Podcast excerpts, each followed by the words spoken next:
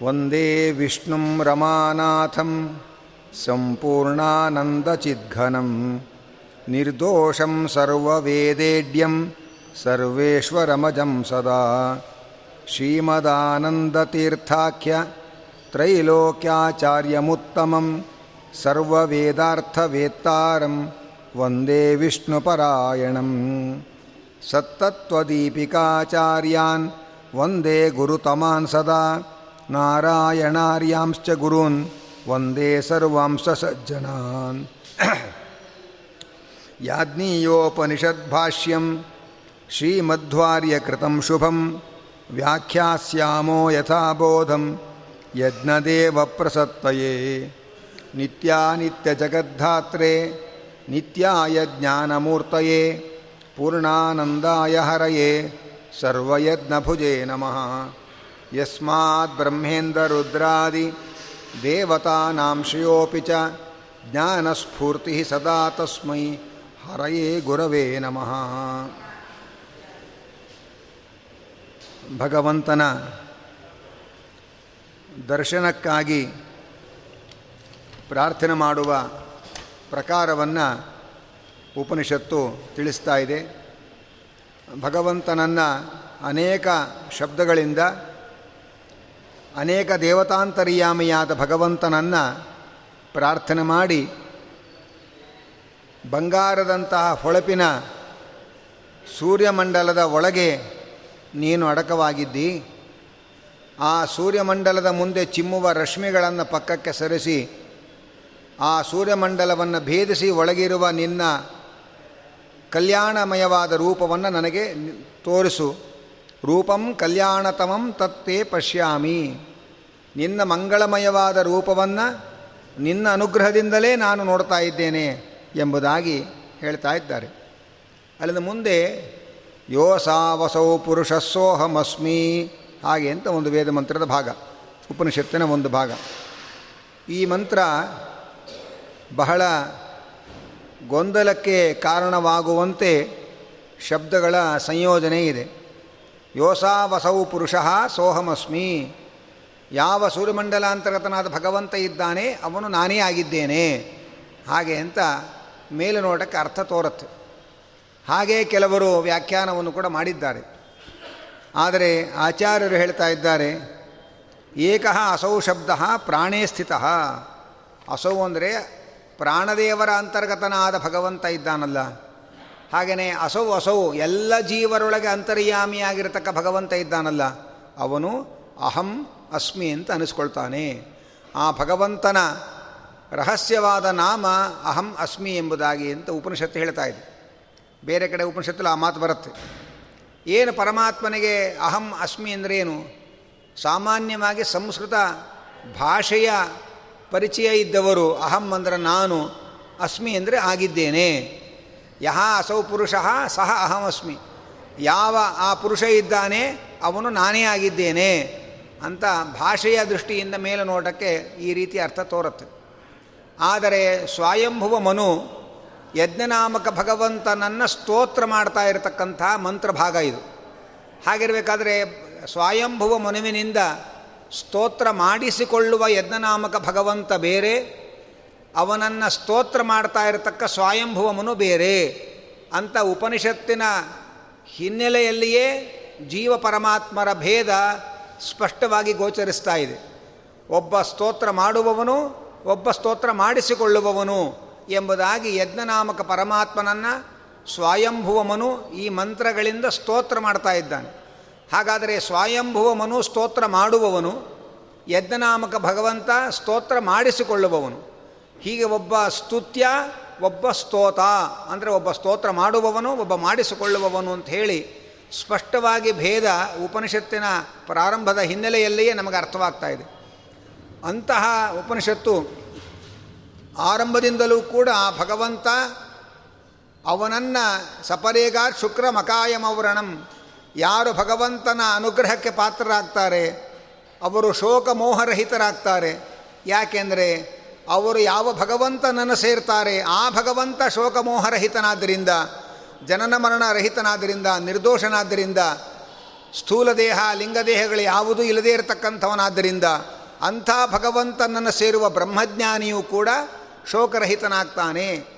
ಹೀಗೆ ಭಗವಂತನ ಜ್ಞಾನಿ ಭಗವಂತನನ್ನು ಸೇರಿ ಶೋಕರಹಿತನಾಗ್ತಾನೆ ಅಂತ ಹೇಳಬೇಕಾದ್ರೆ ಭಗವಂತನನ್ನು ಭಗವಂತ ಎಲ್ಲರೂ ಸೇರುವ ಗುರಿ ಜೀವರು ಅವನನ್ನು ಸೇರುವವರು. ಹೀಗೆ ಅಲ್ಲಿಯೂ ಕೂಡ ಸ್ಪಷ್ಟವಾಗಿ ಭೇದ ಗೋಚರವಾಗ್ತಾ ಇದೆ. ಹಾಗಿರಬೇಕಾದರೆ ನಿನ್ನ ಅನುಗ್ರಹದಿಂದ ನಿನ್ನ ಮಂಗಳಮಯವಾದ ರೂಪವನ್ನು ನೋಡ್ತೇನೆ. ಸೂರ್ಯಮಂಡಲವನ್ನು ಭೇದಿಸಿ ಅದರ ಅಂತರ್ಯಾಮಿಯಾದ ನಿನ್ನ ರೂಪ ತೋರಿಸು ಅಂತ ಸ್ಪಷ್ಟವಾಗಿ ಭಗವಂತನ ರೂಪವನ್ನು ಕಾಣಬೇಕು ಅನ್ನುವ ಹಂಬಲದಿಂದ ಪ್ರಾರ್ಥನೆ ಮಾಡ್ತಾ ಇರುವಂತಹ ಮಂತ್ರ ಇದು. ಹಾಗಿರಬೇಕಾದ್ರೆ ಆ ಭಗವಂತನೇ ನಾನಾಗ್ತೇನೆ ಅಂತ ಅರ್ಥ ಮಾಡಿದರೆ ಉಪನಿಷತ್ತಿನ ಆದಿ ಅಂತ್ಯ ಮಧ್ಯೆ ಎಲ್ಲದಕ್ಕೂ ವಿರುದ್ಧ ಆಗತ್ತೆ. ಜೊತೆಯಲ್ಲಿ ಅನೇಕ ಪ್ರಮಾಣಗಳ ವಿರೋಧ ಬರುತ್ತೆ. ಆದ್ದರಿಂದ ಹಾಗೆ ಅರ್ಥ ಅಲ್ಲ. ಮತ್ತು ಅಸೌ ಅಂದರೆ, ಅಸೋ ಎರಡು ರೀತಿಯ ಅರ್ಥಗಳು ಹೇಳ್ತಾ ಇದ್ದಾರೆ. ಅಸೋ, ಅಸೌ ಅಂದರೆ ಎಲ್ಲ ಜೀವರಲ್ಲಿರ್ತಕ್ಕಂತಹ ಭಗವಂತ.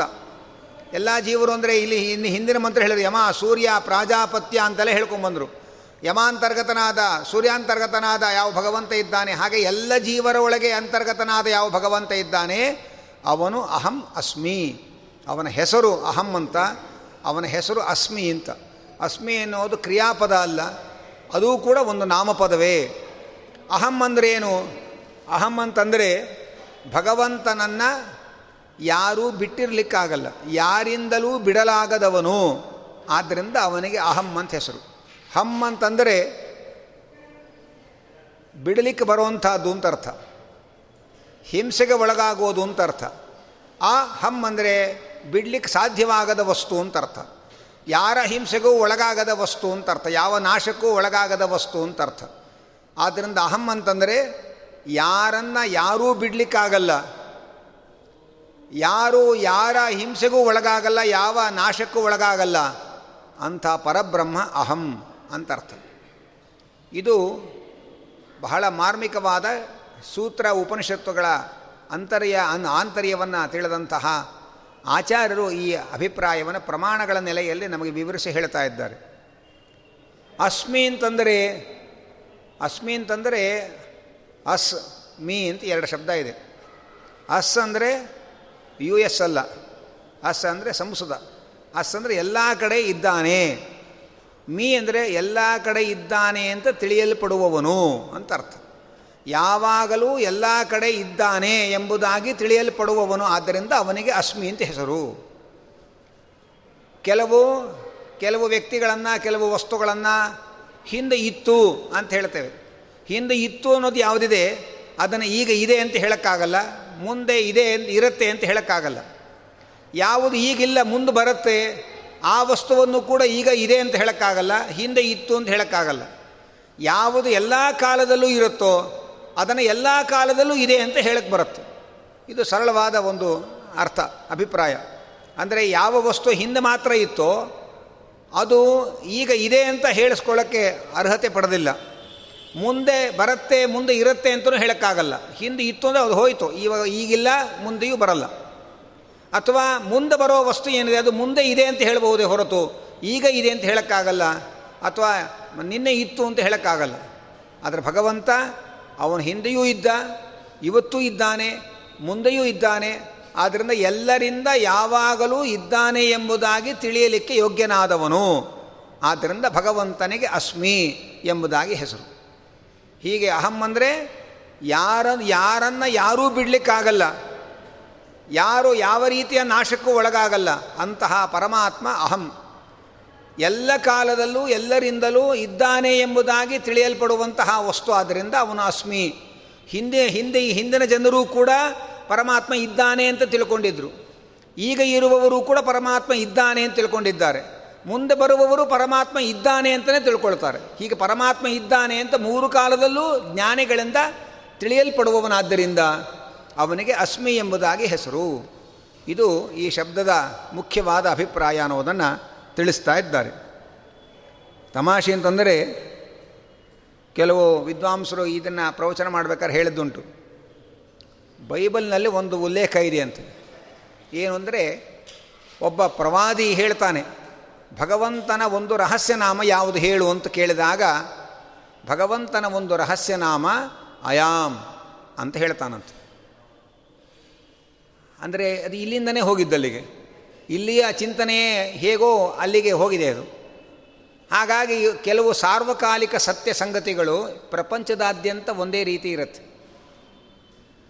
ಕಾಲಾಂತರಗಳಲ್ಲಿ ತಪ್ಪು ತಪ್ಪು ವಿವರಣೆಗಳು, ವ್ಯಾಖ್ಯಾನಗಳು ಬೆಳೀತಾ ಹೋಗುತ್ತೆ. ಆದರೆ ಮೂಲ ಸತ್ಯ ಅಂತ ಏನಿದೆ ಆ ಕೆಲವು ಮೂಲಭೂತವಾದ ಸತ್ಯಗಳು ಇಡೀ ಜಗತ್ತಿನಲ್ಲಿ ಎಲ್ಲ ಕಡೆ ಹೋದರೂ ಕೂಡ ಅದು ಒಂದೇ ರೀತಿ ಆ ಸತ್ಯ ಸ್ಥಾಪನೆ ಆಗಿರುತ್ತೆ. ಅದರ ಮೇಲೆ ಅನೇಕ ರೀತಿಯ ಅಪವ್ಯಾಖ್ಯಾನಗಳ ಮಂಜು ಮುಸುಕಿ ಇರುತ್ತೆ. ಅದನ್ನು ಆಚಾರ್ಯರು ಇಲ್ಲಿ ಬಂದು ತೆರೆ, ತೆರೆದರು. ಬೇರೆ ಕಡೆಯಲ್ಲಿ ಯಾರೂ ತೆಗೀಲಿಲ್ಲ. ಅದು ಹಾಗೆ ಮುಸುಕು ಮುಸುಕಾಗೆ ಮುಂದುವರಿತಾ ಇತ್ತು. ಆದ್ದರಿಂದ ಭಗವಂತನ ಅತ್ಯಂತ ರಹಸ್ಯವಾದ ನಾಮ ಅಂದರೆ ಯಾರು ಯಾವುದನ್ನೂ ಬಿಟ್ಟರೂ ಕೂಡ ಯಾರನ್ನು ಬಿಟ್ಟಿರಲಿಕ್ಕಾಗಲ್ವೋ ಅದೇ ಅಹಂ. ಕನಕದಾಸರು ಅಹಂ ಶಬ್ದದ ವ್ಯಾಖ್ಯಾನಕ್ಕೆ ಒಂದು ದೇವರ ನಾಮ ಬರೆದರು ಅವರು. ತೊರೆದು ಜೀವಿಸಬಹುದೇ ಅಂತ ಒಂದು ದೇವರ ನಾಮ ಬರ್ತದೆ. ಇಡೀ ದೇವರ ನಾಮ ಉಪನಿಷತ್ತಿನ ಅಹಂ ಶಬ್ದದ ವ್ಯಾಖ್ಯಾನ ಅದು. ನಿನ್ನನ್ನು ಯಾರನ್ನು ಬೇಕಾದರೂ ತೊರೆದು ಜೀವಿಸಬಹುದು. ಆದರೆ ನಿನ್ನನ್ನು ತೊರೆದು ಜೀವಿಸಲಿಕ್ಕೆ ಸಾಧ್ಯ ಇಲ್ಲ. ಹೆಂಡತಿಯನ್ನು ಬಿಟ್ಟು ಬದುಕಬಹುದು, ಗಂಡನನ್ನು ಬಿಟ್ಟು ಬದುಕಬಹುದು, ತಂದೆ ತಾಯಿಗಳನ್ನು ಬಿಟ್ಟು ಬದುಕಬಹುದು, ನಿಮ್ಮನ್ನು ಬಿಟ್ಟು ನಾನು ಬದುಕಬಹುದು, ನನ್ನನ್ನು ಬಿಟ್ಟು ನೀವು ಬದುಕಬಹುದು.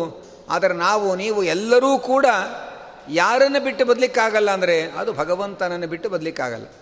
ಆದ್ದರಿಂದ ಯಾರನ್ನು ಯಾರೂ ಬಿಟ್ಟಿರಲಿಕ್ಕಾಗಲ್ವೋ ಅವನು ಅಹಂ. ಯಾರನ್ನು ಯಾರೂ ಹಿಂಸೆಗೊಳಿಸ್ಲಿಕ್ಕಾಗಲ್ವೋ, ನಾಶ ಮಾಡಲಿಕ್ಕಾಗಲ್ವೋ ಅಂಥ ವಸ್ತು ಅಹಂ. ಅವನು ಅಸ್ಮಿ ಯಾಕೆಂದರೆ ಎಲ್ಲ ಕಾಲದಲ್ಲೂ ಇದ್ದಾನೆ ಎಂಬುದಾಗಿ ಜ್ಞಾನಿಗಳಿಂದ ಅನುಭವಿಸಿ ತಿಳಿಯಲ್ಪಡತಕ್ಕಂಥವನು. ಆದ್ದರಿಂದ ಅವನಿಗೆ ಅಸ್ಮಿ ಎಂಬುದಾಗಿ ಹೆಸರು. ಅವನು ಅಸೋ ಅಸೌ ಅಂದರೆ ಎಲ್ಲ ಜೀವರಲ್ಲಿ ಅಂತರ್ಯಾಮಿಯಾಗಿದ್ದಾನೆ ಭಗವಂತ. ಎಲ್ಲ ಜೀವರಲ್ಲಿ ಅಂತರ್ಯಾಮಿಯಾಗಿರೋದ್ರಿಂದ ಅವನು ಬೇರೆ, ಭಗವಂತ ಬೇರೆ. ಹೀಗೆ ಜೀವ ಪರಮಾತ್ಮರ ಭೇದ ಅದನ್ನು ಕೂಡ ಇದು ಪ್ರತಿಪಾದನೆ ಮಾಡ್ತಾ ಇದೆ. ಇನ್ನೊಂದು ಶಾಸ್ತ್ರದಲ್ಲಿ ಒಂದು ಮಾತು ಬರುತ್ತೆ ಅಂತಂದರೆ ಎಲ್ಲ ಶಬ್ದಗಳಿಗೂ ಅದರ ಅಂತರ್ಯಾಮಿ ಅಂತ ಅರ್ಥ ಅಂತ ಒಂದು ಶಾಸ್ತ್ರ ಹೇಳುತ್ತೆ.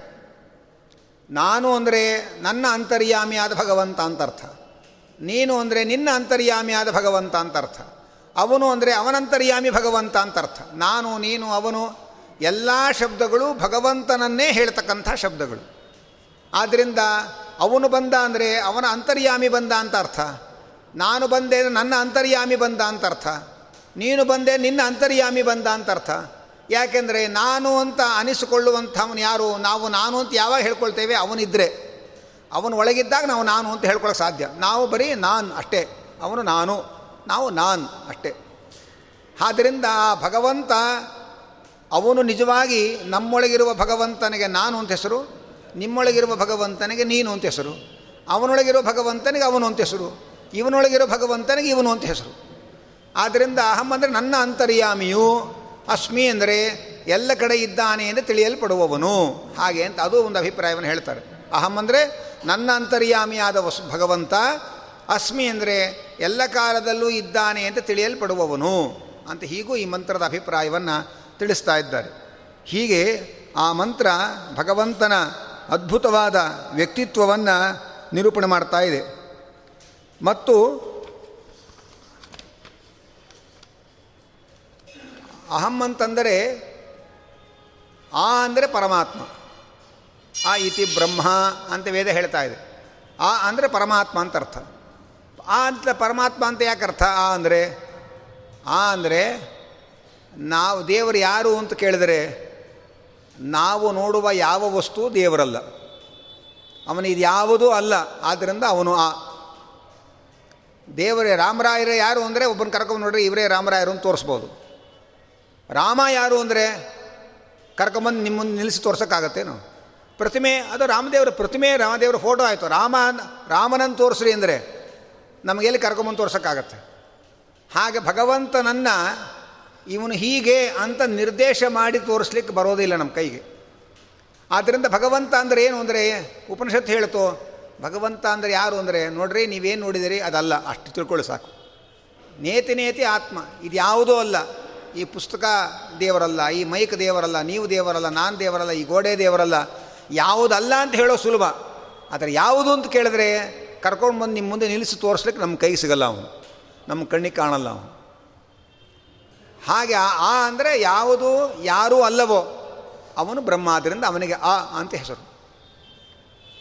ಆ ಅಂದರೆ ಗುಣಪರಿಪೂರ್ಣ ಅಂತ ಅರ್ಥ.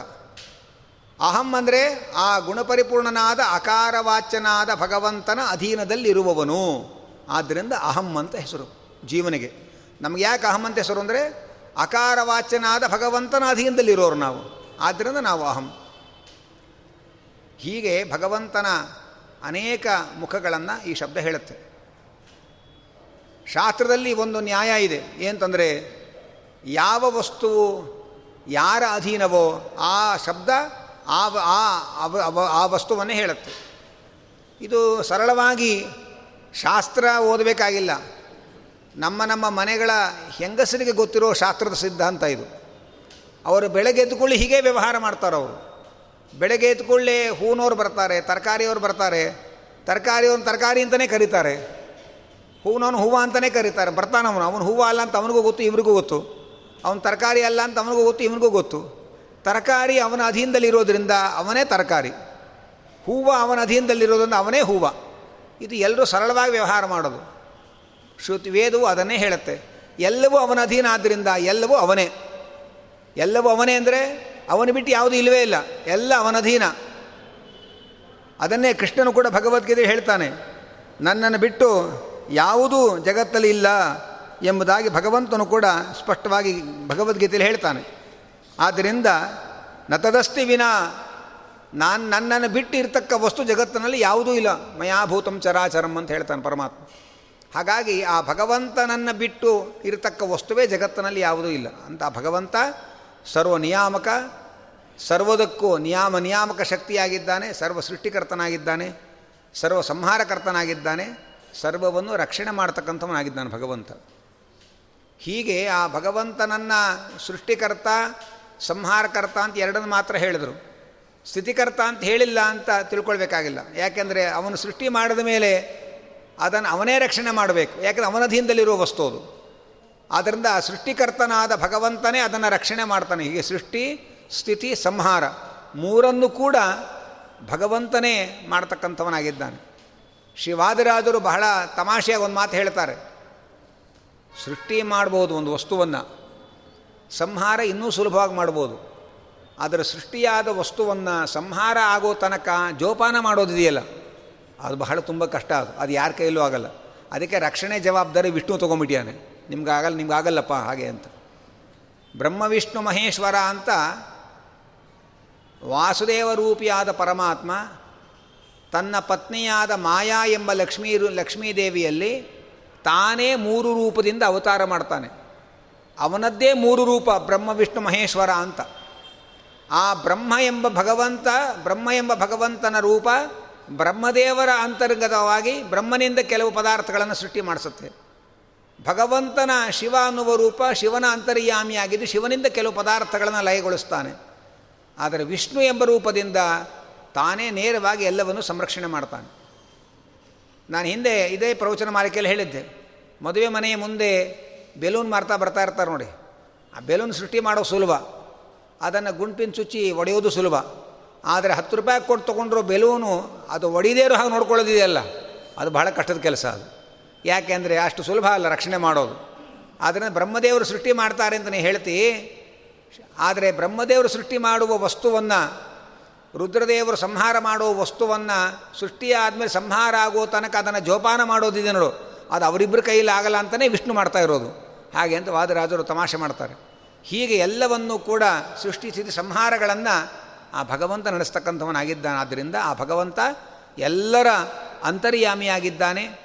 ಎಲ್ಲ ಕಾಲದಲ್ಲೂ ಇದ್ದಾನೆ ಅಂತ ಅನಿಸಿಕೊಳ್ಳುವಂತಹ, ತಿಳಿಸಿ ತಿಳಿಯಲ್ಪಡುವಂತಹ ವಸ್ತು ಆ ಭಗವಂತ. ಆದ್ದರಿಂದ ಅವನಿಗೆ ಯೋಸಾವಸೌ ಪುರುಷ ಸೋಹಮಸ್ಮಿ ಹಾಗೆ ಅಂತ ನಿರೂಪಣೆ ಮಾಡ್ತಾ ಇದ್ದಾರೆ. ಆ ಭಗವಂತನಲ್ಲಿ ಮುಂದೆ ಎಲ್ಲ ಕಡೆ ಭಗವಂತ ಇದ್ದಾನೆ ಅಂತ ತಿಳ್ಕೊಳ್ಳೋದು ಎಷ್ಟು ಮುಖ್ಯವೋ ಹಾಗೆ ಪ್ರಾಣದೇವರಲ್ಲಿದ್ದಾನೆ ಅಂತ ತಿಳ್ಕೊಳ್ಳೋದು ಬಹಳ ಮುಖ್ಯ ಅಂತಂತ ಇದ್ದಾರೆ. ಅದಕ್ಕೆ ಭಾರತೀಯ ರಮಣ ಮುಖ್ಯ ಪ್ರಾಣಾಂತರ್ಗತ ಅಂತ ಸೇರಿಸೋದು. ಯಾಕೆಂದರೆ ಎಲ್ಲ ಜೀವರೊಳಗಿದ್ದಾನೆ ಭಗವಂತ, ಹೌದು, ಅದು ತಿಳ್ಕೋಬೇಕು. ಪ್ರಾಣದೇವರಲ್ಲಿ ವಿಶೇಷವಾಗಿದ್ದಾನೆ.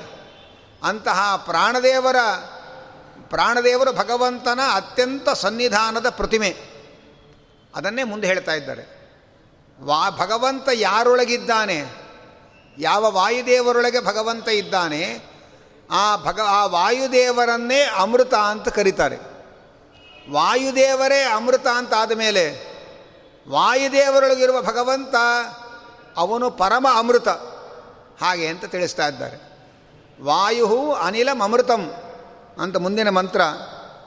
ಆ ವಾಯುದೇವರು ಅವರಿಗೆ ಅನಿಲ ಅಂತ ಹೆಸರು. ಅನಿಲ ಅಂತಂದರೆ ಅಡುಗೆ ಮನೆಗೆ ಬರುತ್ತಲ್ಲ, ಅದಲ್ಲ. ಅದಕ್ಕೆ ನಿಯಾಮಕನಾದವರು. ಪರಮ, ವಾಯುದೇವರಿಗೆ ಯಾಕೆ ಅನಿಲ ಅಂತ ಹೆಸರು? ಅಂತಂದರೆ, ಅಕಾರವಾಚ್ಯನಾದ ಭಗವಂತನೇ ಯಾರಿಗೆ ನೆಲೆಯೋ ಅವನು ವಾಯು. ಆ ನಿಲಯ, ಆ ಅಂದರೆ ಈಗ ತಾನೇ ಹೇಳಿದೆ, ಆ ಅಂದರೆ ಪರಮಾತ್ಮ. ಅವನು ಯಾರಿಗೆ ನಿಲಯ ಆಧಾರನೋ ಅಂಥ ವಾಯುದೇವರಿಗೆ ಅನಿಲ ಅಂತ ಹೆಸರು. ಹೀಗೆ ಪ್ರಾಣದೇವರು ಭಗ, ಪರ, ಭಗವಂತ ಸಂಪೂರ್ಣ ತೃಪ್ತಿಯಿಂದ ನಿತ್ಯದಲ್ಲಿಯೂ ಎಲ್ಲಿ ಕೂತಿರ್ತಾನೆ ಅಂದರೆ ಪ್ರಾಣದೇವರ ಹೃದಯದಲ್ಲಿ ಕೂತಿರ್ತಾನೆ. ಹಾಗೆ ಪ್ರಾ ಭಗವಂತನಿಗೆ ಅತ್ಯಂತ ಮೆಚ್ಚಿನ, ನೆಚ್ಚಿನ ನೆಲೆ ಅಂದರೆ ಪ್ರಾಣದೇವರ ಹೃದಯ. ಪ್ರಾಣದೇವರು ಯಾರನ್ನು ಆಧರಿಸಿಕೊಂಡಿದ್ದಾರೆ ಅಂದರೆ ಪ್ರಾಣದೇವರಿಗೆ ಆಧಾರವೇ ಪರಬ್ರಹ್ಮ. ಆದ್ದರಿಂದ ಅನಿಲ ಅಂದರೆ ಭಗವಂತನನ್ನು ಆಧರಿಸಿಕೊಂಡು ಇರತಕ್ಕಂಥವರು ಪ್ರಾಣದೇವರು. ಭಗವಂತನಿಗೆ ನೆಚ್ಚಿನ ನೆಲೆಯಾದವರು ಪ್ರಾಣದೇವರು. ಹೀಗೆ ಅನಿಲ ಅಂತ ಅವನನ್ನು ಕರೀತಾರೆ. ಅವನು ಅಮೃತ. ಅಮೃತ ಅಂತ ಯಾಕೆ ಹೆಸರು ಪರಮಾತ್ಮನಿಗೆ? ವಾಯುದೇವರಿಗೆ ಯಾಕೆ ಹೆಸರು ಅಮೃತ ಅಂತ? ಆ ಮೃತ ಮರಣ ಇಲ್ಲದವರು ಅಂತ ಅರ್ಥ. ಆದರೆ ಪ್ರಳಯ ಕಾಲದಲ್ಲಿ ವಾಯುದೇವರು ಕೂಡ ಮರಣವನ್ನು ಪಡಿತಾರಲ್ಲ. ಹಾಗಿರ್ಬೇಕಾದ್ರೆ ಅವ್ರಿಗೆ ಅಮೃತ ಅಂತ ಕರೆಯೋದು ಹೇಗೆ? ಅದಕ್ಕೆ ಹೇಳ್ತಾರೆ, ಅವರು ಅವರ ಜ್ಞಾನ ಇದೆಯಲ್ಲ, ಅದು ಲೋಪ ಆಗಲ್ಲ. ಅತಿರೋಹಿತ ವಿಜ್ಞಾನಾತ್ ವಾಯುರಪಿ ಅಮೃತ ಸ್ಮೃತಃ ಎಂದೆಂದೂ ಕೂಡ ವಾಯುದೇವರ ಜ್ಞಾನ ತಿರೋಹಿತವಾಗಲ್ಲ. ಪ್ರಳಯ ಕಾಲದಲ್ಲಿ ಎಲ್ಲ ಜೀವರಾಶಿಗಳು ಕೂಡ ಭಗವಂತನ ಉದರ ಅನ್ನುವ ತೊಟ್ಟಿಲಲ್ಲಿ ಗಾಢ ನಿದ್ರೆಯಲ್ಲಿ ಮೈ ಮರೆತು ಮಲಗಿರುತ್ತಾರೆ. ಆಗ ಅವರ ಜ್ಞಾನ ಎಲ್ಲ ತಿರೋಧಾನ ಆಗಿರುತ್ತೆ, ಮುಚ್ಚಿ ಹೋಗಿರುತ್ತೆ. ಆದರೆ ಪ್ರಳಯ ಕಾಲದಲ್ಲಿಯೂ ಕೂಡ ಜ್ಞಾನವನ್ನು ಕಳಕೊಳ್ಳದೆ ಪ್ರಾಣದೇವರು ಭಗವಂತನ ಎಚ್ಚರವನ್ನು ತುಂಬಿಕೊಂಡಿರ್ತಾರೆ. ಹೀಗೆ ಪ್ರಳಯ ಕಾಲದಲ್ಲೂ ಪರಾಪರ ತತ್ವಜ್ಞಾನವನ್ನು ಗಾಢವಾಗಿ ಹೊಂದಿರುವ ಮಹಾನುಭಾವರಾದ್ದರಿಂದ ಅವರು ಅಮೃತ ಅಂತ ಕಲಿಸ್ಕೋತಾರೆ ಉಳಿದ ದೇವತೆಗಳು ಕೂಡ, ಉಳಿದವರೆಲ್ಲರೂ ಕೂಡ ಪ್ರಳಯ ಕಾಲದಲ್ಲಿ, ಭಗವಂತನ ಉದರದಲ್ಲಿ ಸುಷುಪ್ತಿ ಸಂಸ್ಥಾನ್ ಗಾಢ ನಿದ್ರೆಯಲ್ಲಿ ಇರ್ತಾರೆ. ಆದರೆ ವಾಯುದೇವರು ಪ್ರಳಯ ಕಾಲದಲ್ಲೂ ಎಚ್ಚರದಿಂದಿರ್ತಾರೆ ಎಚ್ಚರ ಅಂದರೆ ಬರೀ ಎಚ್ಚರಿಕೆ ಅಲ್ಲ. ಎಚ್ಚರ ಅಂದರೆ ಭಗವಂತನ ಎಚ್ಚರದಲ್ಲಿರ್ತಾರೆ. ಭಗವಂತನ ಎಚ್ಚರ ಸದಾ ಜಾಗೃತವಾಗಿರುತ್ತೆ ಅವರಿಗೆ ಆದ್ದರಿಂದ ಯಾರ ವಿಜ್ಞಾನ, ಉಳಿದವರದು ಬರೇ ಜ್ಞಾನ, ಪ್ರಾಣದೇವರದು ವಿಶೇಷ ಜ್ಞಾನ ಅದು. ಆ ವಿಶೇಷ ಜ್ಞಾನ ಎಂದೂ ತಿರೋಹಿತ ಅಂದರೆ ಅಂತ ಅದು ಕಣ್ಮರೆಯೇ ಆಗಲ್ಲ. ಹಾಗೆ ಮರೆಯಾಗದ, ಪ್ರಳಯ ಕಾಲದಲ್ಲೂ ಮರೆಯಾಗದ ವಿಜ್ಞಾನವನ್ನು ಹೊಂದಿದವರಾದ್ದರಿಂದ ಆ ಪ್ರಾಣದೇವರಿಗೆ ಅಮೃತ ಅಂತ ಕರಿತಾ ಇದ್ದಾರೆ. ಅತಿರೋಹಿತ ವಿಜ್ಞಾನಾತ್ ವಾಯುರಪಿ ಅಮೃತ ಸ್ಮೃತಃ ಮುಖ್ಯಾಮೃತ ಸ್ವಯಂ ರಾಮ, ಪರಮಾತ್ಮ ಸನಾತನಃ ಅಂತ ಈ ಉಪನಿಷತ್ತಿನ ಮಂತ್ರವನ್ನು, ಮಂತ್ರದ ಅರ್ಥವನ್ನು ರಾಮಸಂಹಿತ ಅನ್ನುವ ಗ್ರಂಥದಲ್ಲಿ ತಿಳಿಸಿದ್ದಾರೆ ಅಂತ ಆಚಾರ್ಯ ಹೇಳ್ತಾ ಇದ್ದಾರೆ. ಪರಮಾತ್ಮ ಅವನ ಶರೀರಕ್ಕೂ ನಾಶ ಇಲ್ಲ. ಪರಮಾತ್ಮನ ಶರೀರಕ್ಕೂ ನ ಪ್ರಳಯ ಕಾಲದಲ್ಲೂ ಪ್ರಳಯಹೀನನಾಗಿರ್ತಾನೆ. ಲಯೇಪಿ ಅಲಯ ಅಂತಾರೆ ವಾದರಾಜರು. ಪ್ರಳಯ ಕಾಲದಲ್ಲಿಯೂ ಕೂಡ ನಾಶವಾಗದೇ ಇರತಕ್ಕಂಥವನು ಭಗವಂತ. ಆದ್ದರಿಂದ ಅವರು ಮುಖ್ಯ ಅಮೃತ, ಪರಮಾತ್ಮ. ಪ್ರಾಣದೇವರು ಅಮೃತ, ಯಾಕೆಂದ್ರೆ ಅವರ ದೇಹಕ್ಕೆ ನಾಶ ಇದೆ, ಆದರೆ ಅವರ ಜ್ಞಾನಕ್ಕೆ ನಾಶ ಇಲ್ಲ. ಆದ್ದರಿಂದ ಅವರು ಅಮೃತ. ಪರಮಾತ್ಮ ಅವನ ಶರೀರಕ್ಕೂ ನಾಶ ಇಲ್ಲ. ಯಾಕಂದರೆ ಸಾಯದೇ ಇರುವ ಶರೀರದವನವನು. ಅವನ ಶರೀರ ಬೇರೆಯಲ್ಲ, ಅವನು ಬೇರೆಯಲ್ಲ.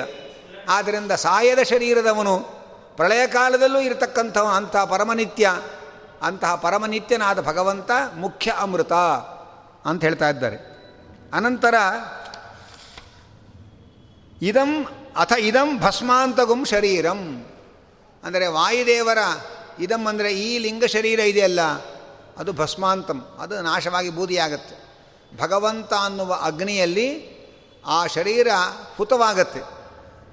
ಆದ್ದರಿಂದ ವಾಯುದೇವರಿಗೂ ಕೂಡ ಏನು ಲಿಂಗ ಶರೀರ ಇದೆ, ಅದು ಭಗವಂತ ಅನ್ನುವ ಅಗ್ನಿಯಲ್ಲಿ ಹುತವಾಗೋದ್ರಿಂದ ಅದು ಭಸ್ಮವಾಗತ್ತೆ. ಅವರ ಭೌತಿಕ ಶರೀರ ಭಸ್ಮ ಆಗತ್ತೆ, ಪ್ರಾಕೃತ ಶರೀರ ಭಸ್ಮ ಆಗತ್ತೆ. ಆದರೆ ಅವರ ಅಪ್ರಾಕೃತವಾದ ರೂಪ, ಸ್ವರೂಪ ಇದೆಯಲ್ಲ, ಆ ಸ್ವರೂಪದಲ್ಲಿ ಮಾತ್ರ ಜ್ಞಾನ ಭಸ್ಮ ಆಗೋದೇ ಇಲ್ಲ, ಜ್ಞಾನ ತಿರೋಧಾನವೇ ಆಗಲ್ಲ. ಆದ್ದರಿಂದ ಅವರನ್ನು ಅಮೃತ ಅಂತ ಕರಿತಾ ಇದ್ದಾರೆ.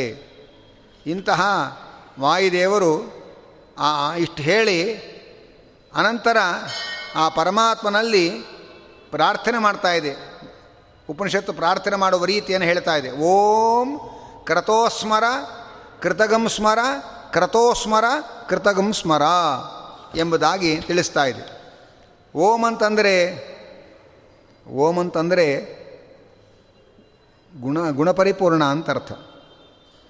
ಗುಣ, ಗುಣಪರಿಪೂರ್ಣನಾದ ಎಲ್ಲ ಕಡೆ ವ್ಯಾಪಿಸಿಕೊಂಡ ಹೇ ಭಗವಂತ, ಕ್ರತೋ ಅಂತ ಭಗವಂತನನ್ನು ಕರಿತಾ ಇದ್ದಾರೆ. ಕ್ರತು ಅಂದರೆ ಬೇರೆ ಕಡೆಯಲ್ಲಿ ಯಜ್ಞ ಅಂತ ಅರ್ಥ. ಭಗವಂತನನ್ನು ಕ್ರತು ಅಂತ ಕರಿತಾ ಇದ್ದಾರಲ್ಲ, ಭಗವಂತನಿಗೆ ಯಾಕೆ ಕ್ರತು ಅಂತ ಹೆಸರು ಅಂತಂದರೆ, ಕ್ರತು ಅಂತಂದರೆ ಭಗವಂತ ಜ್ಞಾನಸ್ವರೂಪ ಅಂತ. ಜ್ಞಾನಸ್ವರೂಪ ಆದ್ದರಿಂದ ಭಗವಂತನಿಗೆ ಕ್ರತು ಅಂತ ಕರಿತಾ ಇದ್ದಾರೆ. ಕ್ರತೋ ಅಂದರೆ ಜ್ಞಾನಸ್ವರೂಪನಾದ ಭಗವಂತನೇ.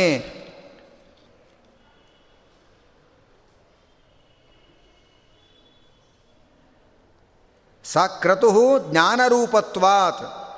ಆ ಭಗವಂತ ಜ್ಞಾನಸ್ವರೂಪನಾದ್ದರಿಂದ ಅವನಿಗೆ ಕ್ರತು ಅಂತ ಹೆಸರು. ಅಂತಹ ಈ ಜ್ಞಾನಸ್ವರೂಪನಾದವನೇ ಭಗವಂತನೇ, ಮಾಂ ಸ್ಮರ ನನ್ನನ್ನು ನೆನಪಿಸಿಕೋ. ನನ್ನನ್ನು ನೆನ್, ನೆನಪಿಸಿಕೋ? ಅಷ್ಟೇ ಅಲ್ಲ ಕೃತಗಂ ಸ್ಮರ. ನಾನೇ ನಿನ್ನ ಸೇವೆ ಮಾಡಿದ್ದೇನೆ, ಅದನ್ನು ನೆನಪಿಟ್ಕೋ. ಅಷ್ಟೇ ಅಲ್ಲ, ಈ ಪ್ರಾರ್ಥನೆ ಮಾಡ್ತಾ ಇದ್ದಾನಲ್ಲ, ಕೃತಮಿದಂ, ಈ ಪ್ರಾರ್ಥನೆ, ಇದನ್ನು ನೆನಪಿಟ್ಕೋ. ನನ್ನಲ್ಲಿ, ನೀನು ನನಗೋಸ್ಕರವಾಗಿ ನನ್ನಲ್ಲಿ ನಿನ್ನ ಕೃಪಾದೃಷ್ಟಿಯನ್ನು ಹರಿಸಬೇಕು ಎಂಬುದಾಗಿ ಉಪನಿಷತ್ತಿನಲ್ಲಿ ಭಗವಂತನಲ್ಲಿ ಪ್ರಾರ್ಥನೆ ಮಾಡೋದನ್ನು ಹೇಳ್ತಾ ಇದ್ದಾರೆ.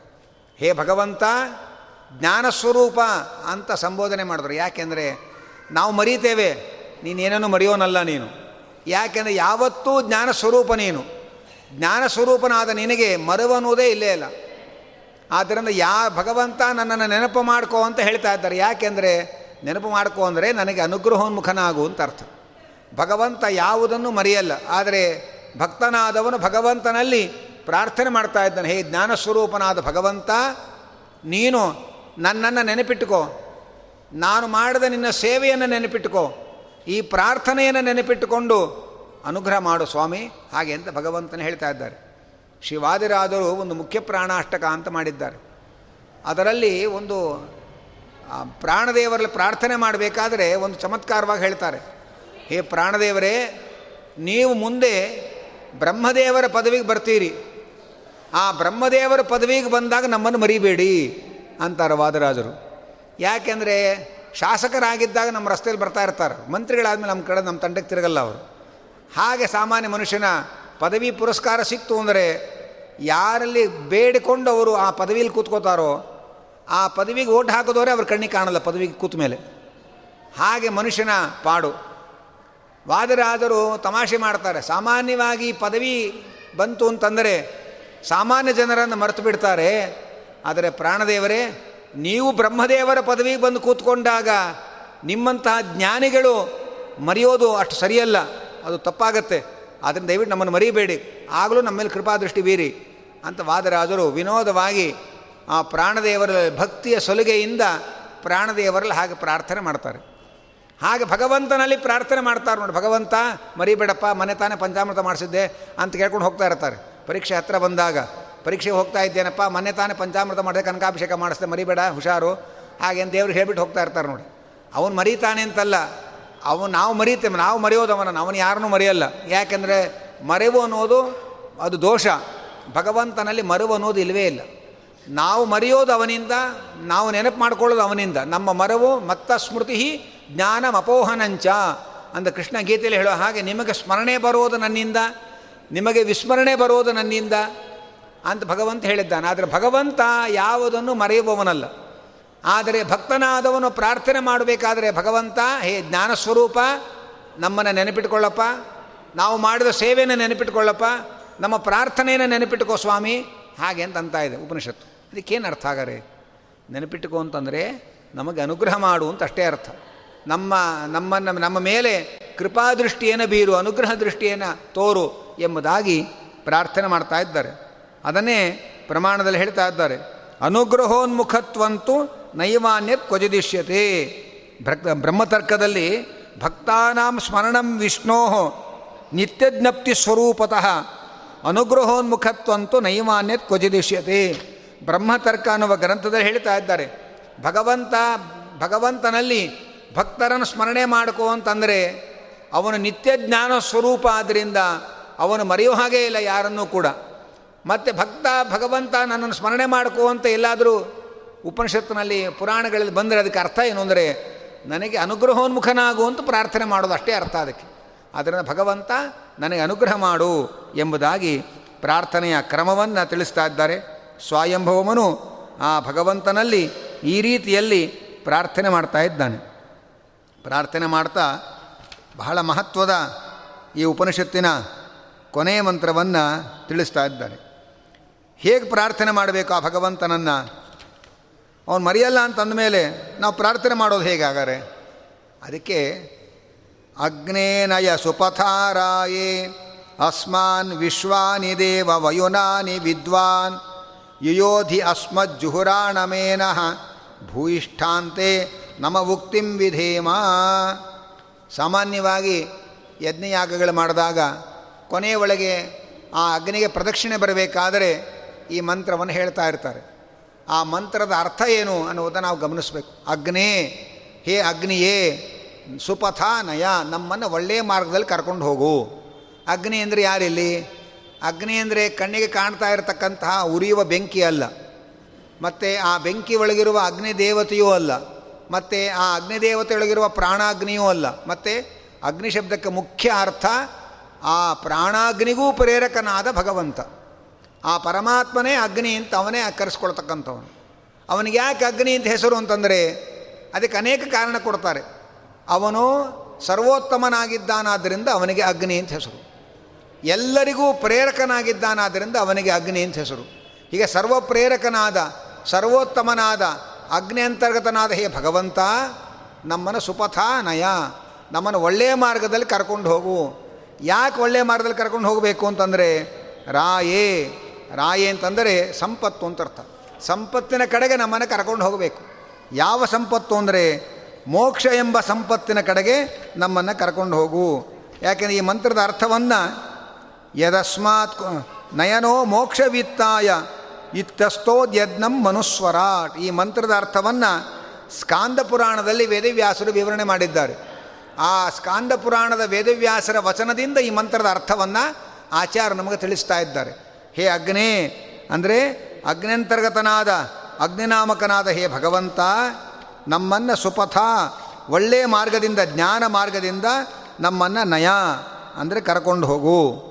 ಎಲ್ಲಿಗೆ ಅಂದರೆ ರಾಯೇ, ಮೋಕ್ಷ ಎಂಬ ಸಂಪತ್ತಿನ ಕಡೆಗೆ ಸನ್ಮಾರ್ಗದಲ್ಲಿ ನಮ್ಮನ್ನು ಕರ್ಕೊಂಡು ಹೋಗು. ಯಾಕೆಂದ್ರೆ ನೀನು ಅಗ್ನಿ ಅಗ್ನಿ ಅಂದರೆ ಎಲ್ಲರನ್ನೂ ಕೂಡ ಪ್ರೇರಣೆ ಮಾಡುವವನು.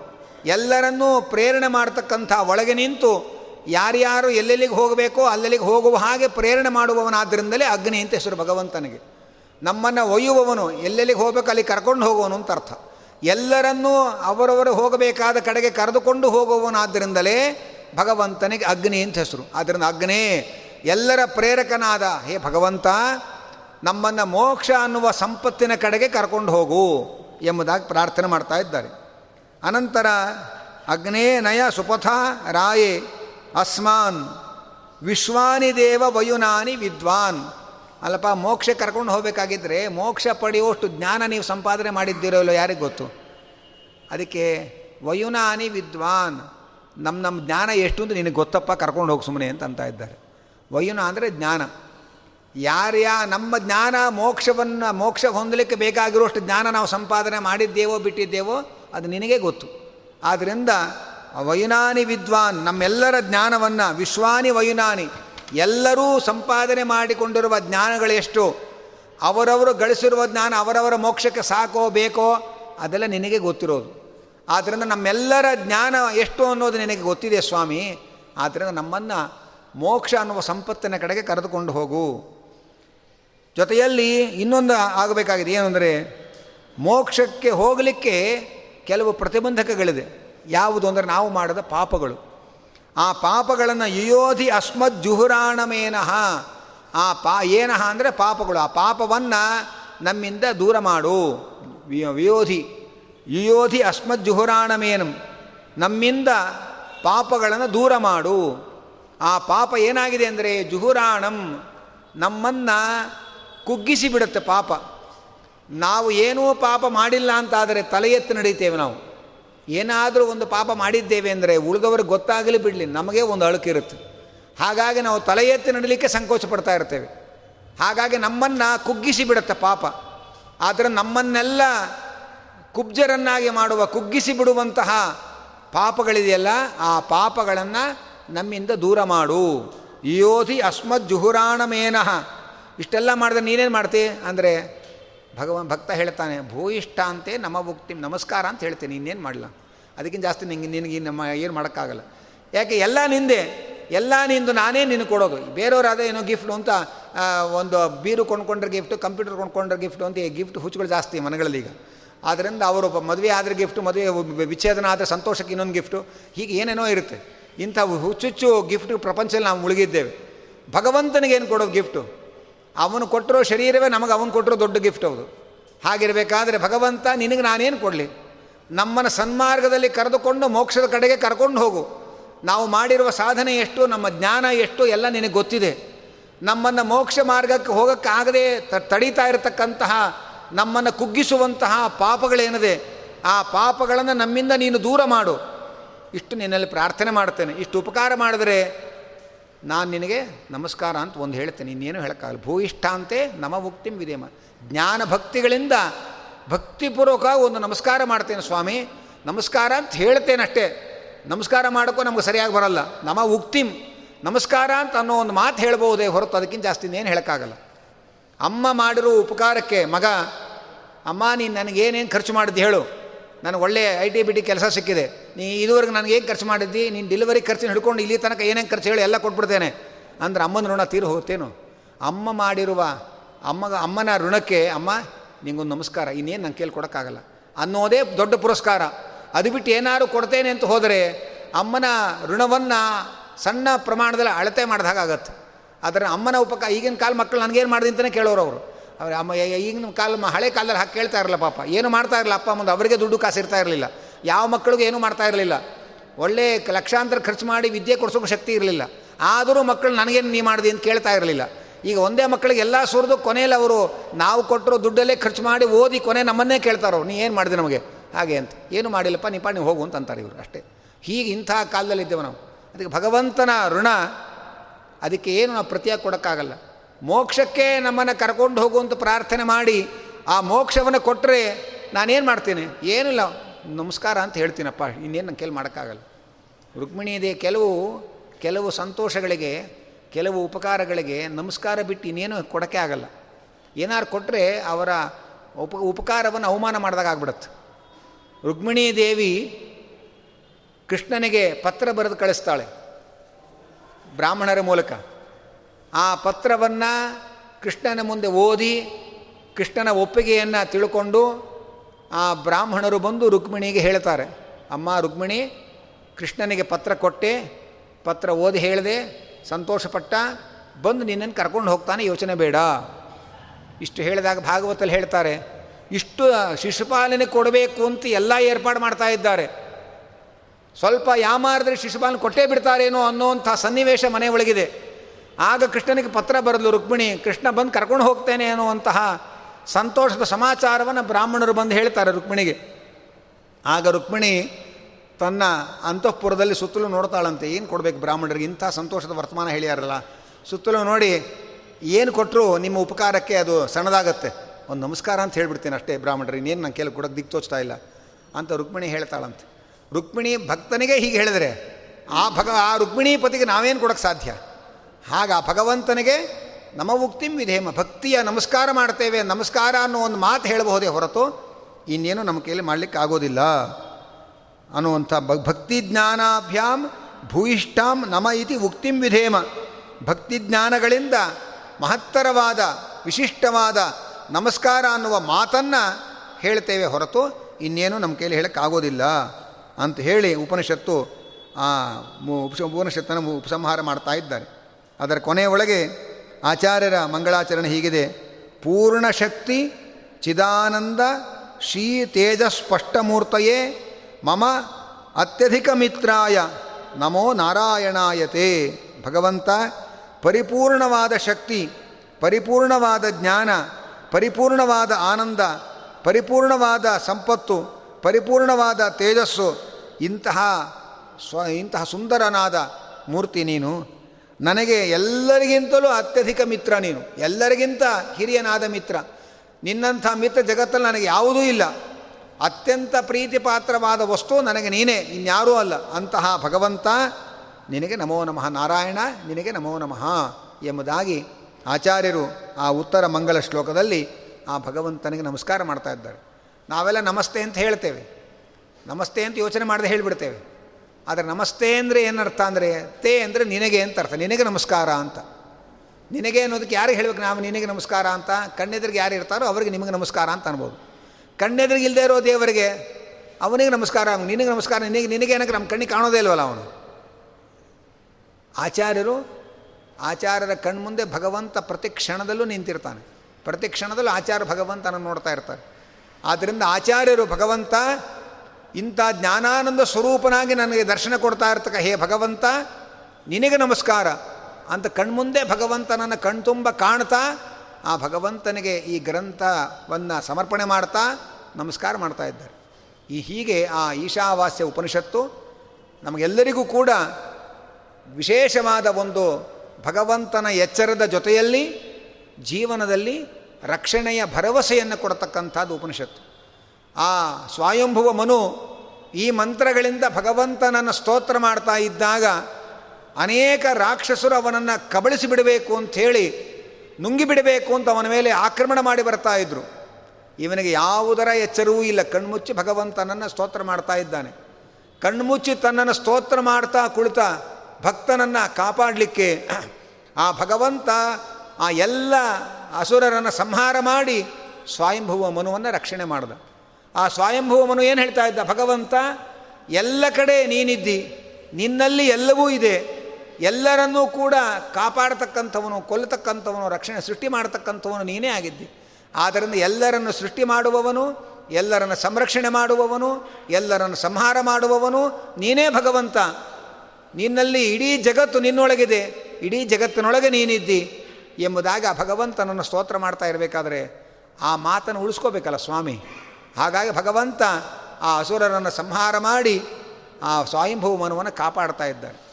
ನಮಗೆಲ್ಲರಿಗೂ ಕೂಡ ಜೀವನದಲ್ಲಿ ಒಂದೊಂದು ಘಟ್ಟದಲ್ಲಿ ಒಂದು ರೀತಿಯ ಅನಾಥ ಪ್ರಜ್ಞೆ ಕಾಡಿಬಿಡುತ್ತೆ. ನಾವು ಯಾರನ್ನು ಹೆಚ್ಚು ಅವಲಂಬಿಸಿಕೊಂಡಿರ್ತೇವೆ, ಅಂಥವರು ನಮ್ಮನ್ನು ಬಿಟ್ಟು ಹೋದಾಗ ನಮಗೆ ಇನ್ಯಾರು ನೋಡ್ಕೊಳ್ಳೋರು ಯಾರಿದ್ದಾರೆ, ನಮಗೆ ಯಾರು ಗತಿ? ಹಾಗೆ ಅಂತ ಅನ್ನುವಂಥ ಭಾವನೆ ಮನುಷ್ಯನಿಗೆ ಜೀವನದಲ್ಲಿ ಅನೇಕ ಸಂದರ್ಭಗಳಲ್ಲಿ ಬರ್ತಾ ಇರುತ್ತೆ.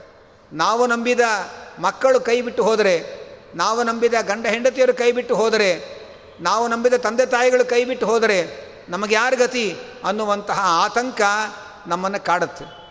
ಉಪನಿಷತ್ತು ಹೇಳುತ್ತೆ, ನಿಮಗೆ ಯಾರಿಗೂ ಕೂಡ ಮಾತೃವಿಯೋಗ, ಪಿತೃವಿಯೋಗ, ಪತಿವಿಯೋಗ, ಪುತ್ರವಿಯೋಗ ಯಾವುದೂ ಆಗೋದೇ ಇಲ್ಲ. ಯಾಕೆಂದರೆ ಅದೆಲ್ಲ ನಾನೇ. ಯಾಕೆ ತಲೆಗೆಡ್ಸ್ಕೋತೀರಿ ನೀವು? ನೀವು ಯಾರನ್ನೋ ಗಂಡ, ಹೆಂಡತಿ, ಮಕ್ಕಳು, ಅಪ್ಪ, ಅಮ್ಮ ಅಂತ ಅಂದ್ಕೊಂಡಿದ್ರಿಂದ ನಿಮ್ಗೆ ಆ ದುಃಖ. ತ್ವಮೇವ ಮಾತಾಚ ಪಿತಾ ತ್ವಮೇವ. ತ್ವಮೇವ ಬಂಧು ಮಮ ಸರ್ವ ಮಮ ದೇವದೇವ. ನೀನೇ ತಂದೆ, ನೀನೇ ತಾಯಿ, ನೀನೇ ಬಂಧು, ನೀನೇ ಬಳಗ ಅಂತ ಯಾರು ನಂಬಿದ್ದಾರೆ? ಅವರಿಗೆ ನಾನು ಎಂದೆಂದೂ ಕಾಪಾಡ್ತೇನೆ. ಹೀಗೆ ಭಗವಂತನನ್ನು ನಂಬಿ ಬಾಳಿದರೆ ಆ ಭಗವಂತನೇ ನಮಗೆಲ್ಲರಿಗೂ ಗತಿ. ಇಂಗ್ಲೀಷ್ನಲ್ಲಿ ಬೇಕಾದ್ರೆ ಅನಾಥ ರೈಸ್ಲಿ ಇರ್ಬೋದು. ಅದರ ಕನ್ನಡದಲ್ಲಿ ಅನಾಥರು ಯಾರೂ ಇಲ್ಲ. ಯಾಕೆಂದರೆ ಅವನೊಬ್ಬ ಜಗನ್ನಾಥ ಅಂತ ಇದ್ದಾನೆ. ಜಗನ್ನಾಥ ಅಂತ ಅವನಿರಬೇಕಾದ್ರೆ ನಾವು ಅನಾಥ ಅನಾಥರು ಅಂತ ಅಂದುಕೊಂಡ್ರೆ ಆ ಭಗವಂತನಿಗೆ ಅವಮಾನ ಮಾಡಿದ ಹಾಗೆ. ಅನಾಥ ಆಗೋ ಭಾಗ್ಯ ಜಗನ್ನಾಥನಿಗೆ ಒಬ್ಬನಿಗೆ ಇರೋದು. ಅವನು ಅನಾಥನಾದರೆ ಅದು ಮಹಿಮೆ. ನಾವು ಅನಾಥರು ಅಂದುಕೊಂಡ್ರೆ ಪಾಪ ನಮಗೆ. ಯಾಕೆಂದರೆ ಅವನಿದ್ದಾನೆ ಸ್ವಾಮಿ. ಯಾರು ಕೈ ಬಿಟ್ಟರು ಭಗವಂತ ಕೈ ಬಿಟ್ಟರೆ ಯಾರು ಹಿಡಿಯೋರಿಲ್ಲ. ಅವನು ಕೈ ಬಿಟ್ಟರೆ ಯಾರು ಹಿಡಿಯೋರಿಲ್ಲ. ಯಾರು ಹಿಡಿದೆ ಹೋದರೂ ಅವನ ಕೈ ಹಿಡ್ಕೊಂಡ್ರೆ ಯಾರೂ ಬೇಕಾಗಿಲ್ಲ. ಆ ಭಗವಂತ ನಮ್ಮೆಲ್ಲರನ್ನು ಕಾಪಾಡ್ತಾನೆ. ಆ ಭಗವಂತ ನಮ್ಮೊಳಗಿದ್ದಾನೆ. ನಮ್ಮನ್ನು ಕೊಲ್ಲುವ ಶತ್ರುಗಳ ಒಳಗಿದ್ದಾನೆ. ನಮ್ಮನ್ನು ಕೊಲ್ಲುವ ಆಯುಧಗಳ ಒಳಗಿದ್ದಾನೆ. ಆ ಎಲ್ಲದರಲ್ಲಿ ಅಂತರ್ಯಾಮಿಯಾಗಿ ನಮ್ಮನ್ನು ಪರಮಾತ್ಮ ನೋಡಿಕೊಳ್ತಾ ಇದ್ದಾನೆ. ಹೀಗೆ ಸರ್ವಾಂತರ್ಯಾಮಿಯಾದ ಭಗವಂತ, ಸರ್ವೋತ್ತಮನಾದ ಸರ್ವಸ್ವಾಮಿ ಅನ್ನುವ ಚಿಂತನೆ ನಮ್ಮ ಹೃದಯದಲ್ಲಿ ಗಾಢವಾಗಿದ್ದಾಗ ನಮಗೆ ಯಾವುದೇ ಆತಂಕಗಳಿಲ್ಲದೆ ನಿಶ್ಚಿಂತೆಯಾಗಿ ಭಗವಂತನ ಕಡೆಗೆ ನಮ್ಮ ಗಮನವನ್ನು ಕೇಂದ್ರೀಕರಿಸಿ ನಮ್ಮ ಧ್ಯಾನ ಸಾಧನೆಗಳನ್ನು ನಾವು ಮಾಡಿಕೊಳ್ಬೇಕು ನಮಗೇನೇನೋ ಆತಂಕಗಳಿದ್ದರೆ ನೆಮ್ಮದಿಯಾಗಿ ಕೂತ್ಕೊಂಡು ನಾವು ಭಗವಂತನ ಕಡೆ ಯೋಚನೆ ಮಾಡಲಿಕ್ಕಾಗಲ್ಲ. ನಮಗೆ ಎಂಟಾಗೋಯ್ತು ಅಂದರೆ ಎಲ್ಲ ನೆಮ್ಮದಿ ಕೆಟ್ಟುಬಿಡುತ್ತೆ ಏನೋ ಕಾರ್ ತೊಗೊಂಡು ಹೋಗಿ ಬಂದಿರ್ತಾರೆ ಮಕ್ಕಳು ಬಂದಿರ್ತಾರೆ, ಕರ್ಕೊಂಡು ಹೋಗಿ ಬಂದಿರ್ತಾರೆ, ಮನೆ ಒಳಗೆ ಸೊಸೆ ಬಂದಿರ್ತಾರೆ, ಇನ್ನೊಂದು ಬಂದಿರ್ತಾರೆ. ಎಲ್ಲ ಆ ಆತಂಕ ಇದ್ದಾಗ ಎಂಟು ಗಂಟೆ ಮೇಲೆ ನಮ್ಮ ಕೈಲಿ ಯಾರಿಗೂ ಪುರಾಣ ಕೇಳೋಕ್ಕಾಗಲ್ಲ. ಯಾಕೆಂದರೆ ಆತಂಕ ಶುರುವಾಗುತ್ತೆ. ಆ ತನಕ ಆತಂಕ ಇಲ್ಲದೆ ಕೇಳ್ತಾ ಇರ್ತೇವೆ ನಾವು. ಹಾಗೆ ಆ ಭಗವಂತನನ್ನು ನೆನೆಯಬೇಕಾಗಿದ್ದರೆ ನಮ್ಮನ್ನು ಯಾರು ನೋಡ್ಕೊಳ್ತಾರೆ, ನಮ್ಮನ್ನು ಯಾರು ಕಾಪಾಡ್ತಾರೆ ಅನ್ನೋ ಆತಂಕಗಳೆಲ್ಲ ಇದ್ದರೆ ನಾವು ನೆಮ್ಮದಿಯಾಗಿ ದೇವರ ಕಡೆ ಗಮನ ಹರಿಸ್ಲಿಕ್ಕಾಗಲ್ಲ. ಅದಕ್ಕೆ ಉಪನಿಷತ್ತು ಹೇಳುತ್ತೆ, ಇಡೀ ಜಗತ್ತು ಭಗವಂತನ ಅಧೀನ. ಏನೇ ಕೊಟ್ಟರೂ ಅದು ದೇವರೇ ಕೊಡಬೇಕು. ದೇವರು ಏನು ಕೊಡ್ತಾನೆ? ಅದನ್ನು ನೆಮ್ಮದಿಯಾಗಿ ಬದುಕೋದು ಕಲ್ತ್ಕೊಳ್ಳಿ. ಆಗ ಭಗವಂತನನ್ನು ಯಾರು ದೇವರು ಕೊಟ್ಟದ್ರಿಂದ ಬದುಕೋಣ ಅಂತಿರ್ತಾರೆ ಅವ್ರಿಗೆ ಯಾವ ಬಿ ಪಿ ಶುಗರು ಯಾವ ಖಾಯಿಲೆಗಳು ಬರಲ್ಲ. ಮತ್ತು ಆರೋಗ್ಯವಂತರಾಗಿ, ದೀರ್ಘಾಯುಷ್ಮಂತರಾಗಿ ಭಗವಂತ ನಮ್ಮನ್ನು ಕಾಪಾಡ್ತಾನೆ ಎನ್ನುವ ವಿಶೇಷವಾದ ಭರವಸೆಯಿಂದ ಎಲ್ಲದರ ಯೋಚನೆ ಬಿಟ್ಟು ದೇವರ ಕಡೆಗೆ ಗಮನ ಕೊಟ್ಟು ನಾವು ಜೀವನ ನಡೆಸಬಹುದು ಅನ್ನುವಂತಹ ದೊಡ್ಡ ಭರವಸೆಯನ್ನು ಈ ಉಪನಿಷತ್ತು ನಮಗೆ ಕೊಡ್ತಾ ಇದೆ. ಆ ಭಗವಂತನ ಎಚ್ಚರವನ್ನು ಸದಾ ಜಾಗೃತವಾಗಿರಬೇಕು ಅನ್ನುವಂತಹ ಮಾತನ್ನು ನಮಗೆ ಉಪನಿಷತ್ತು ತಿಳಿಸ್ತಾ ಇದೆ.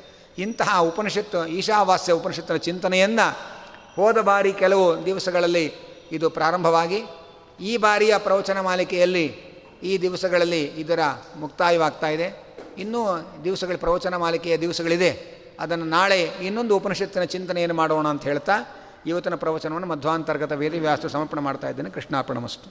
ಕಾಯೇನ ವಾಚ ಮನಸೇಂದ್ರಿಯೈರ್ವ ಬುದ್ಧ್ಯಾತ್ಮನಾವಾನುಸೃತಸ್ವಭಾವ ಕರೋಮಿ ಯದ್ಯತ್ ಸಕಲಂ ಪರಸ್ಮೈ ನಾರಾಯಣಾಯೇತಿ ಸಮರ್ಪಯಾಮಿ ಯಸ್ಸರ್ವಗುಣಸಂಪೂರ್ಣ ಸರ್ವದೋಷವಿವರ್ಜಿತ ಪ್ರಿಯತಾಂ ಪ್ರೀತ ಏವಾಲಂ ವಿಷ್ಣುರ್ಮೇ ಪರಮಸುಹೃತ್ ಪ್ರೀಣಯಾಮೋ ವಾಸುದೇವಂ ದೇವತಾಮಂಡಲ ಅಖಂಡಮಂಡನಂ ಪ್ರೀಣಯಾಮೋ ವಾಸುದೇವಂ